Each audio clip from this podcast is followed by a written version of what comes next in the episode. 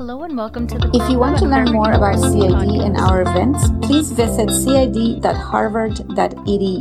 On today's episode of the Growth Lab podcast, research assistant Zohar Noor interviews Lubica Nedelkoska, research fellow at the Growth Lab, who discusses the Growth Lab project in Sri Lanka and more specifically her research findings titled, Does Sri Lanka Need More University Graduates?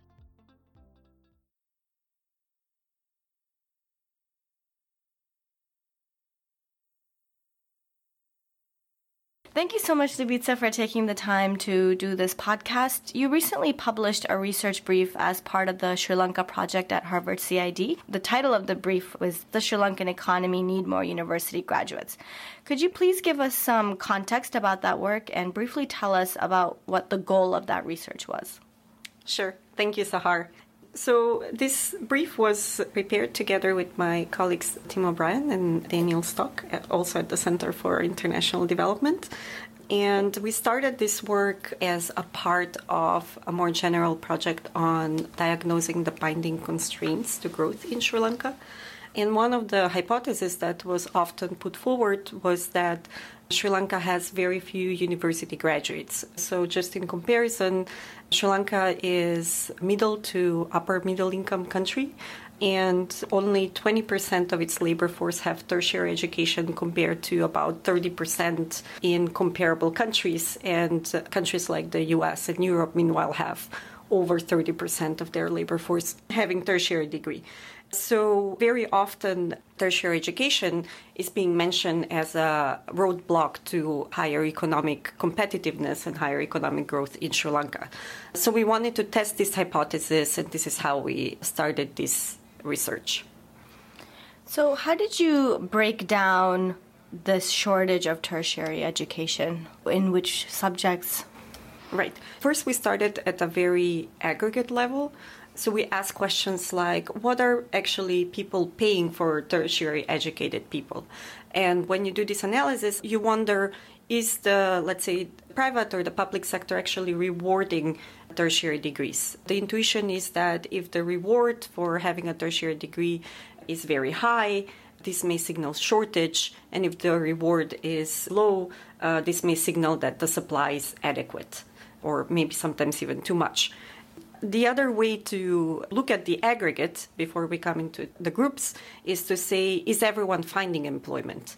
And if everyone is finding employment, then it means, the supply is adequate or maybe even too little because everyone is finding employment. So maybe some employers are struggling to find employees.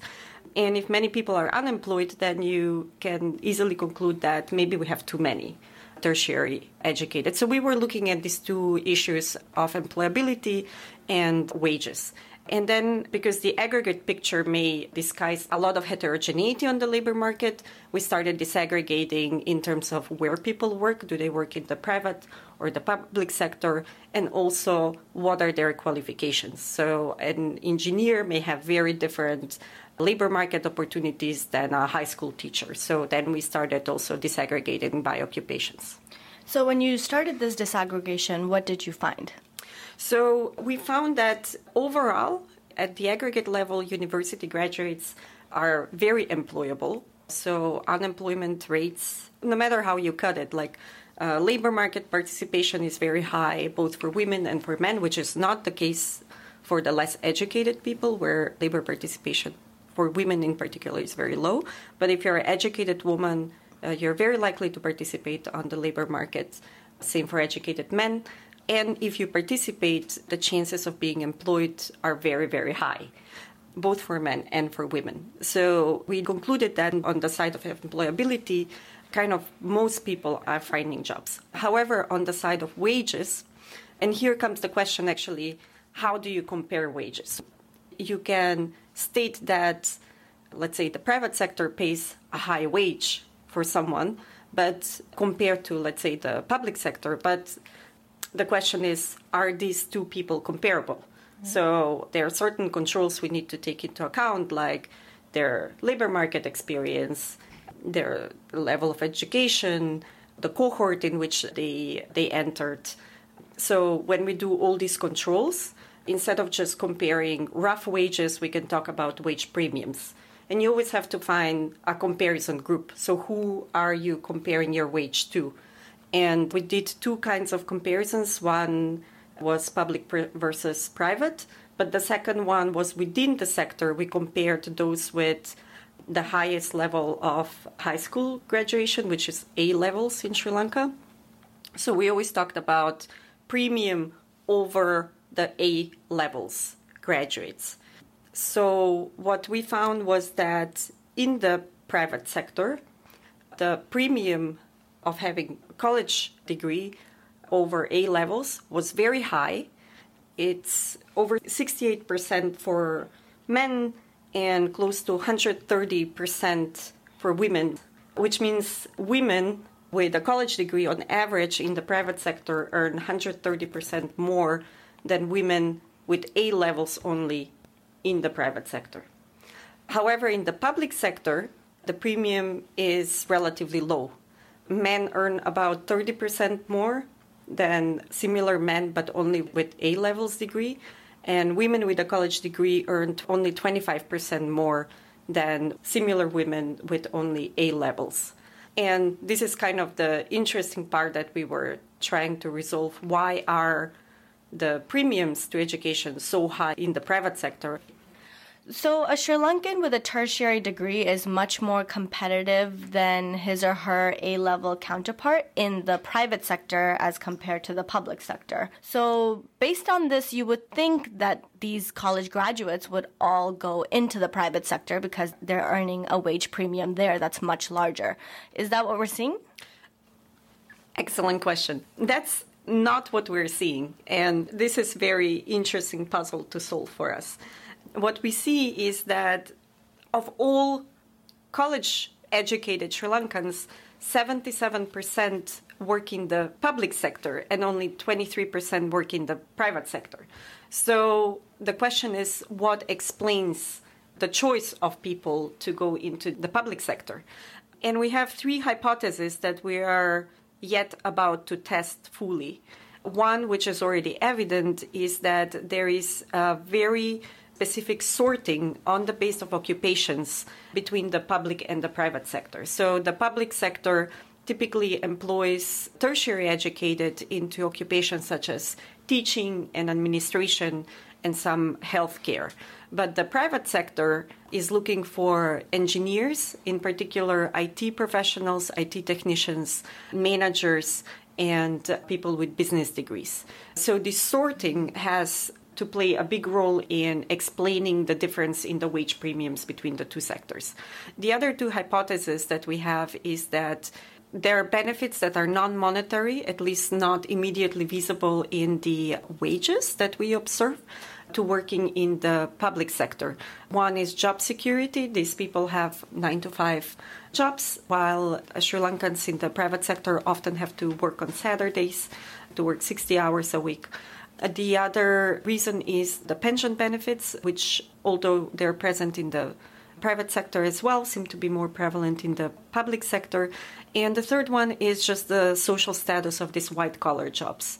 Especially for women, they're much more attractive to have an office jobs in the public sector than to have a blue-collar jobs in the private sector. Based on your experience with other labor markets as well, is this something that's common, having a concentration of workers in the public sector, and then two, also having this much higher wage premium for college education in the private sector? So it seems to be common in developing countries. It seems that as countries develop, the distribution shifts. So just to give a little bit more context of this, the overall employment in the public sector in Sri Lanka is not large. It's about 15% of the overall workforce. So the 77% for the tertiary educated, it seems pretty extreme. Mm. But one reason for this in Sri Lanka and in other developing countries is that the private sector is just not creating enough complex and high value added jobs to accommodate for people with tertiary degrees. And therefore, the most suitable jobs for them are the ones in the government. So as the economy develops, we should be seeing a shift, especially as the economy diversifies and diversifies into more complex products. We should be seeing a shift towards more private sector employment as a share of total employment when it comes to tertiary educated. And the question is this too high for Sri Lanka to have this many people in the private sector? We think that it is. We think that at this level of development, Sri Lanka should be able to create more jobs for tertiary educated in the private sector. So there's too many currently with college education in the public sector that right. should be as more attracted. As a share of the total. As a share of total. Yeah, so we should see the share shifting over time. So private sector workers with college education are enjoying this wage premium that the public sector college graduates are not. You also mentioned that it is the STEM workers in particular who have the largest wage premium. Where are the STEM graduates? Why is there the shortage? Is it because there aren't enough graduating? Are they leaving? What is explaining the shortage of STEM workers? Right. First of all, the tertiary education system is not, so to say, producing many of them. I was just recently looking at the numbers for the UK, and the UK will create something like 25,000 engineering graduates a year, and Sri Lanka is creating more like 2,000 to 3,000 a year. And on top of that, many of them would leave. So we estimate something like 20 to 25% would leave for other countries. So although wages for these workers seem competitive within Sri Lanka, they're definitely not competitive internationally. So the average wages for STEM workers in Sri Lanka are even lower than in the neighboring country of India that has much larger IT market. So we think that this outflow of STEM workers makes the problem more severe, creating shortages, but also the fact that not many are being educated domestically may exaggerate that problem. So this is a difficult policy question where the government needs to find a way to produce more STEM graduates, but then if it does, who's to say that they won't all leave? So what Right. are some options that the government can look into to work on this Right. problem of skill shortage? Right. So it's a very difficult question, because if you think in terms of the state itself, the country itself, why would you invest into something that it's very likely to leave your country? But then after all, you actually don't have a choice but to educate them, because if you don't educate them, you never get the chance to grow this sector. So I think Sri Lanka needs to create some kind of supply side shock. So create sufficient numbers of well-educated STEM graduates in order to attract companies to Sri Lanka or grow the existing companies in Sri Lanka to create a critical mass of companies that would then employ a critical mass of STEM graduates. If Sri Lanka decides to not educate more because they're leaving, they will never get a chance to actually establish a sizable IT sector or engineering sector at home. So this is the price to pay, I think, and this is the price that many developing countries have to pay in order to give themselves a chance to develop. So are there examples of other countries that have faced similar challenges in terms of skill shortages in their own country and then also a brain drain of the top talent leaving the country when it's needed most? And what sort of experiences can Sri Lanka learn from? Right. So I can't speak specifically whether this raised to a point of a skill shortage at home, but certainly I can think of two examples where there was a massive brain drain of specific occupations.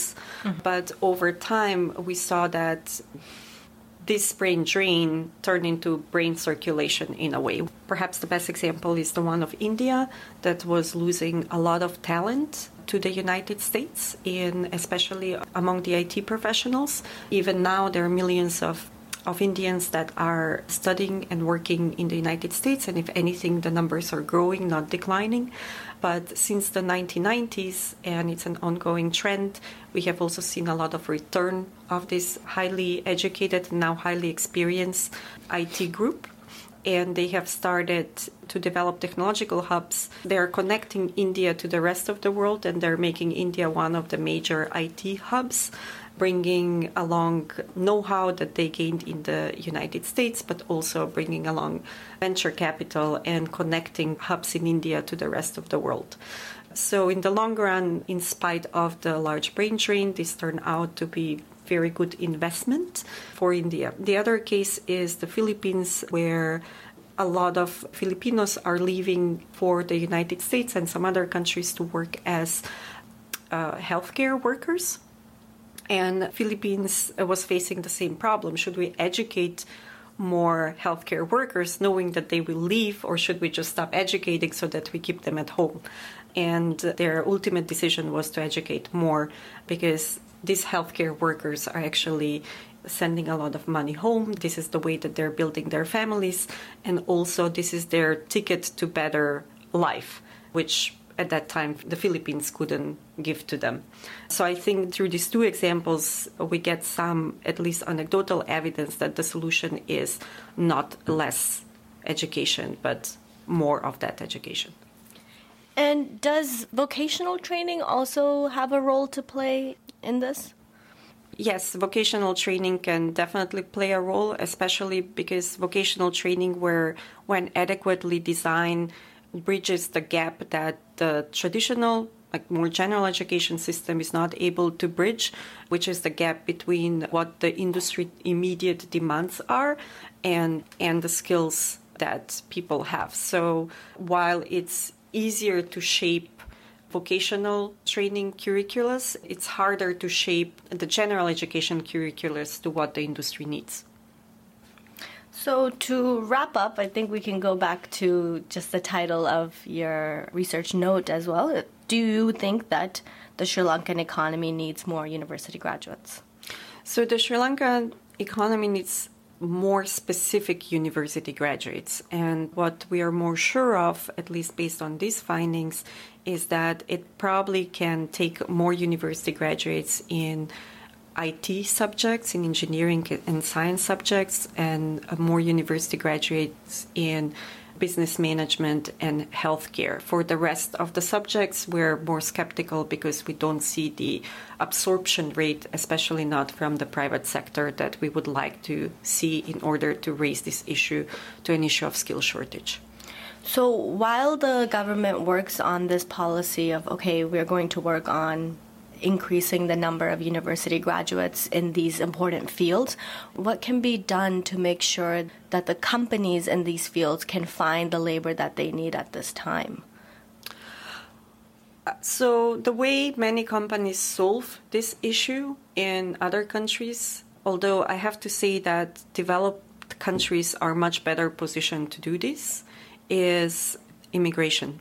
So countries like the United States, Germany, Switzerland, Canada, Singapore, Hong Kong, they all rely on very large inflows of foreign workers. This is very attractive because they get these foreign workers already educated, so they amount huge savings in terms of investment in education, because some other country like Sri Lanka educated them, and they're ready, with little preparation, they're ready to go. So that's one way in which Sri Lanka could think in terms of closing skill gaps. But of course, many other things need to be at place, like adequate wages and adequate working conditions. And probably for many of these people who are married or have dependents, immigration policy needs to allow for the right kind of perspective, not only for that single worker, but for the family. So I know I said I was wrapping up, but one last question. You mentioned that immigration can be a way that Sri Lankan companies in tech, engineering, etc. can use immigration as a way to attract the workers they need, while the supply of Sri Lankan graduates might not be there. So if Sri Lankan graduates themselves are leaving to go to India or Singapore for opportunities because they are getting higher wages there, why would somebody who doesn't even have that, attachment to Sri Lanka come in when the wages are not comparable to India or the field itself is not as advanced? Right. So this is a very important point. And of course, if you cannot pay high wages, you need to compensate in some other ways. So I think Sri Lanka has a long way to go to think in terms of promoting itself as a place for other people to live in. We've both been to Sri Lanka, and it's a wonderful place in so many different aspects that offers way of life that many other places do not. So I can imagine that many people could be attracted by the quality of life and other opportunities and its nature and its lifestyle, which many other places do not offer. So I think if they would like to inquire this route of getting more skilled workers, then they will need to do some kind of promotional strategy to get people familiar with the lifestyle and the standard of living in Sri Lanka. Great. Thank you so much, Lubica. It's a fascinating paper. And if anybody would like to read this research note and other work that CID has been doing in Sri Lanka, you can go to srilanka.growthlab.cid.harvard.edu. If you weren't able to memorize that link, it will be available in the podcast description as well. Thank you. Thank you. If you want to learn more about the Growth Lab's latest research and events, please visit growthlab.cid.harvard.edu.